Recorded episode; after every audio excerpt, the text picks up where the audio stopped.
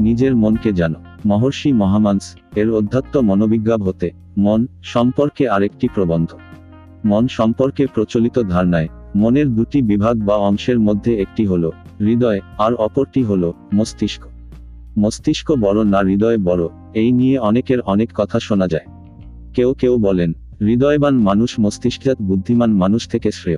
এখন আমরাও আমাদের সক্রিয় ও নিষ্ক্রিয় মিলে সমগ্র মনের মধ্যে বর্তমানে সক্রিয় ভূমিকায় থাকা দুটি অংশ, মন সম্পর্কে জানি। তার একটি হল, অবচেতন বা প্রাক, মানবচেতন মন, আর অপরটি হল, সচেতন বা মানবচেতন মন।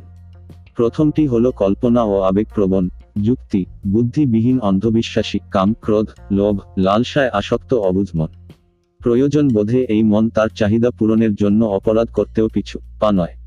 এই মনের মধ্যে আবার রয়েছে তার স্বজাতি, স্বধর্মী, স্বজনদের প্রতি সহজাত টান ও ভালোবাসা।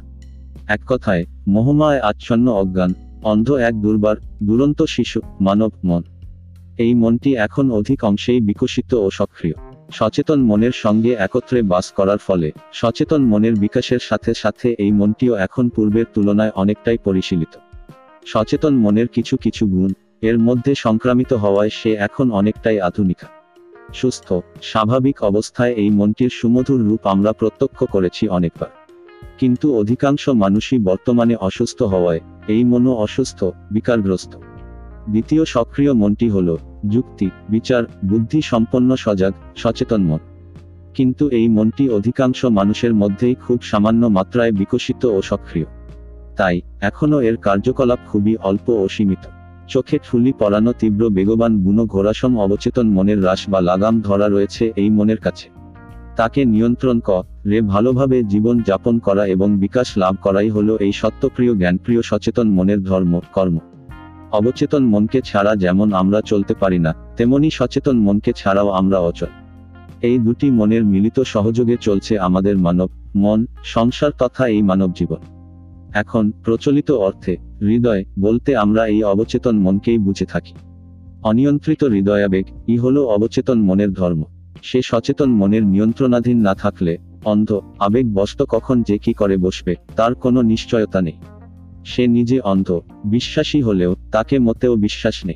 সে যাকে ও যাদেরকে স্বজন, সমগোত্রীয়, সমভাবাপন্ন মনে করবে, তাকে ও তাদেরকে সে প্রাণ দিয়েও সমর্থন করে যাবে। বাকিদের প্রতি সে বিদ্বেষ ভাবাপন্ন। তাদের বিনাশী তার কাম্য। এই আদিমভাব সম্পন্ন মনটিকেই যারা একমাত্র পছন্দ ক, রে থাকে, তাদের মনও সমানুরূপ আদিম অবস্থায় রয়েছে। তাদের সচেতন মনের যথেষ্ট বিকাশ ঘটেনি এখনও। চারিপাশে একটু পর্যবেক্ষণ করলেই এমন মানুষ বহু দেখতে পাওয়া যাবে। মন সম্পর্কে আরেকটি কথা বলি। আমাদের এই মন সফটওয়্যার এমনভাবেই তৈরি হয়েছে, যে তার মধ্যে অন্তর্গ্রথিত জন্মগত সূত্রে প্রাপ্ত প্রোগ্রাম রূপ নির্দেশ মতো যেমন সে কাজ করে থাকে তেমনি সেই প্রোগ্রামের ভিত্তিতেই সে আবার পরিবেশ, পরিস্থিতি পারিপার্শ্বিকতা থেকেও প্রোগ্রামড হতে পারে। এবং সেই প্রোগ্রামরূপ নির্দেশের ভিত্তিতে তদনুরূপ কাজ করতে পারে। মনের যাবতীয় কার্যকলাপ, আচরণ, তার চেতন স্তরের ভিত্তিতে এই দুই প্রকার প্রোগ্রামিং এর সমন্বয়ে সংঘটিত হয়ে থাকে। সময়ান্তরে পরিবর্তিত পারিপার্শ্বিকতার ভিত্তিতে মনের মধ্যে যে পরিবর্তন ঘটে, তাকেই অনেকে মানসিকতার বিবর্তন বলে উল্লেখ করে থাকে। তবে, সজাগ, সচেতন মন নিজেকেও নিজে প্রোগ্রামিং করতে সক্ষম। সচেতন মন, কোনো কিছুর সঙ্গে মনোযুক্ত হলে, তখন অবচেতন মন আগ্রহের সাথেই হোক আর বাধ্য হয়েই হোক, সেও সেই বিষয়ে, বস্তুর সাথে যুক্ত হয়। এবার, সেই বিষয়ে, বস্তু যদি স্থির বা একঘেয়ে কিছু হয়, অথবা তার আগ্রহের কিছু না হয়, তখন অবচেতন মন চেষ্টা করে, সেই বিষয়ে, বস্তু থেকে নিজেকে এবং সচেতন মনকেও বিচ্ছিন্ন করে, তার নিজের কল্পনার জগতে ফিরে আসতে। আর বেশিরভাগ ক্ষেত্রেই সে একাজে সফল হয়ে থাকে। মন, সফটওয়্যার, এর প্রোগ্রামিং হলো মনের মধ্যে অন্তর্গ্রথিত কোনো তথ্য তত্ত্ব বা নির্দেশ। এমন এক প্রোগ্রাম, রূপ নির্দেশ, যার দ্বারা সে চালিত হতে পারে অথবা সেই নির্দেশ অনুসারে কাজ করতে পারে। ধরো, কোনো একটি মনের মধ্যে এমন এক নির্দেশ অন্তর্গ্রথিত করে দেওয়া হলো, এক দলা কাঁচা গোবর দেখলেই তার মধ্যে কামোত্তেজনা সৃষ্টি হবে। পরবর্তীতে ঠিক তা ই ঘটবে। তো এই হলো আমাদের মনের অবস্থা। মনের মধ্যে থাকা সংস্কার বা প্রোগ্রামিং এর সাংকেতিক ভাষা আমরা এখনও উদ্ধার করতে পারিনি। তবে, মনের পক্ষে বোধগম্য সাধারণ কোনো মানুষই ভাষাতেও তার মধ্যে তথ্য, তত্ত্ব ও নির্দেশ অন্তর্গ্রথিত করা যায়। আমাদের মন সাধারণ মানুষই ভাষাকেই তার প্রোগ্রামিং কোড এ কনভার্ট করে তাকে তার মধ্যে নথিভুক্ত করে নিতে পারে। একটি বিশ্বাসপ্রবণ মন তার স্বভাব ও চাহিদা অনুযায়ী অনেক তথ্য, তত্ত্ব ও নির্দেশ নিজের থেকেই গ্রহণ করে থাকে। আবার বিশেষ পদ্ধতির মাধ্যমে একজন মন, প্রোগ্রামার মনের মধ্যে কোনো তথ্য তত্ত্ব ও নির্দেশ অন্তর্গ্রথিত করতেও পারে। আমি, এই, আমি, কথাটি কে বলছে? একটু খুঁজলেই দেখা যাবে, এই, আমি, শব্দটি বলছে, মন। নিজেকে বোঝাতে, নিজের অস্তিত্বকে বোঝাতে, আবার কখনো কখনো নিজের উদ্দেশ্য বলছে সে, আমি। এখন আমাদের এই যৌথ মানস সংসারে দুটো মন, ই নিজেদেরকে, আমি, বলছে। যে যখন সক্রিয় থাকছে, তখন তার আমিত্ব প্রকাশ পাচ্ছে। ভিতরে ভিতরে এদের মধ্যে আমিত্বের দ্বন্দ্ব থাকলেও তার বহিঃপ্রকাশ নেই তেমন। মিলেমিশে অ্যাডজাস্ট করে এদের মানস সংসার চলছে। যখন এদের পার্ট চুকে যাবে, যখন এরা আকে আকে মঞ্চ থেকে বিদায় নেবে, উচ্চ থেকে আরও উচ্চস্তরের মনের প্রকাশ ঘটবে তখন। তারাও এক এক সময়ে এক একটি মন নিজেকে, আমি বলে উল্লেখ করবে। এভাবেই এক সময় এই আমি ঈশ্বর আমি তে পর্যবসিত হবে। এবং সবশেষে পরম আমি, তে মিলিয়ে যাবে সব আমি। এটাই হল বাস্তব ঘটনা। আমাদের এই জগতের তথা মহাজগতের মূল স্রষ্টা, মূল চালকই হলো মন। ছোট্ট একটি মিষ্টি নাম, মন। এই জগতে যা কিছু দেখছি, যা কিছু ঘটছে, যা কিছু সৃষ্টি হচ্ছে ও হয়েছে, সমস্ত জগৎ সৃষ্টির পিছনেই আছে, মন। শুধু জীবেরই মন আছে, তা ই নয়, ঈশ্বর মন ও মন।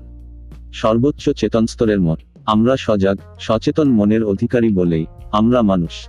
অন্যান্য সমস্ত জীবেরই মন আছে, তবে সেই সব মন হল নিম্ন চেতন স্তরের অনুন্নত মন। আজকের উন্নত কম্পিউটারের তুলনায় প্রথম দিকের অনুন্নত কম্পিউটার, ক্যালকুলেটর, সাধারণ মোবাইল ফোন প্রভৃতি বিভিন্ন গেজিট যেমন তেমনি। আমাদের দর্শনে মনোবিকাশের বেশ কয়েকটি স্তর বা পর্ব রয়েছে। আমরা ধাপে ধাপে এক এক করে এই স্তরগুলোতে উত্তীর্ণ হচ্ছি। বর্তমানে মানব চেতন স্তরের প্রথমাংশে অবস্থান করছি আমরা। মানব চেতন স্তরের বিশেষত্ব হল যুক্তি, বিচার। পরবর্তী চেতন স্তরে উত্তীর্ণ হলে তখন আমাদের মধ্যে কিছু অতিরিক্ত ক্ষমতা, অতীন্দ্রিয় ক্ষমতার বিকাশ ঘটবে। গন্তব্যে পৌঁছানোর পূর্বে বেশ কয়েকটি চেতন স্তর পার হতে হবে আমাদের। এখন গাছে না উঠেই এক কাদি, লাভের আশায় স্বপ্ন দেখে দিন কাটালে গাছে ওঠাই হবে না। লাভও হবে না কিছুই, শুধুই হাহুতাশ করে মরতে হবে আমাদের। প্রচলিত ধর্মের প্রলোভনে মেতে উঠে আমরা এই কাণ্ডটাই করে চলেছি। বর্তমানের কর্তব্য কর্মকে উপেক্ষা করে স্বপ্নের ব্যাপারীর প্রলোভনের ফাঁদে পড়েছি আমরা। আগের কাজ আগে না করার ফলে আমাদের আজ এই দুর্দশা।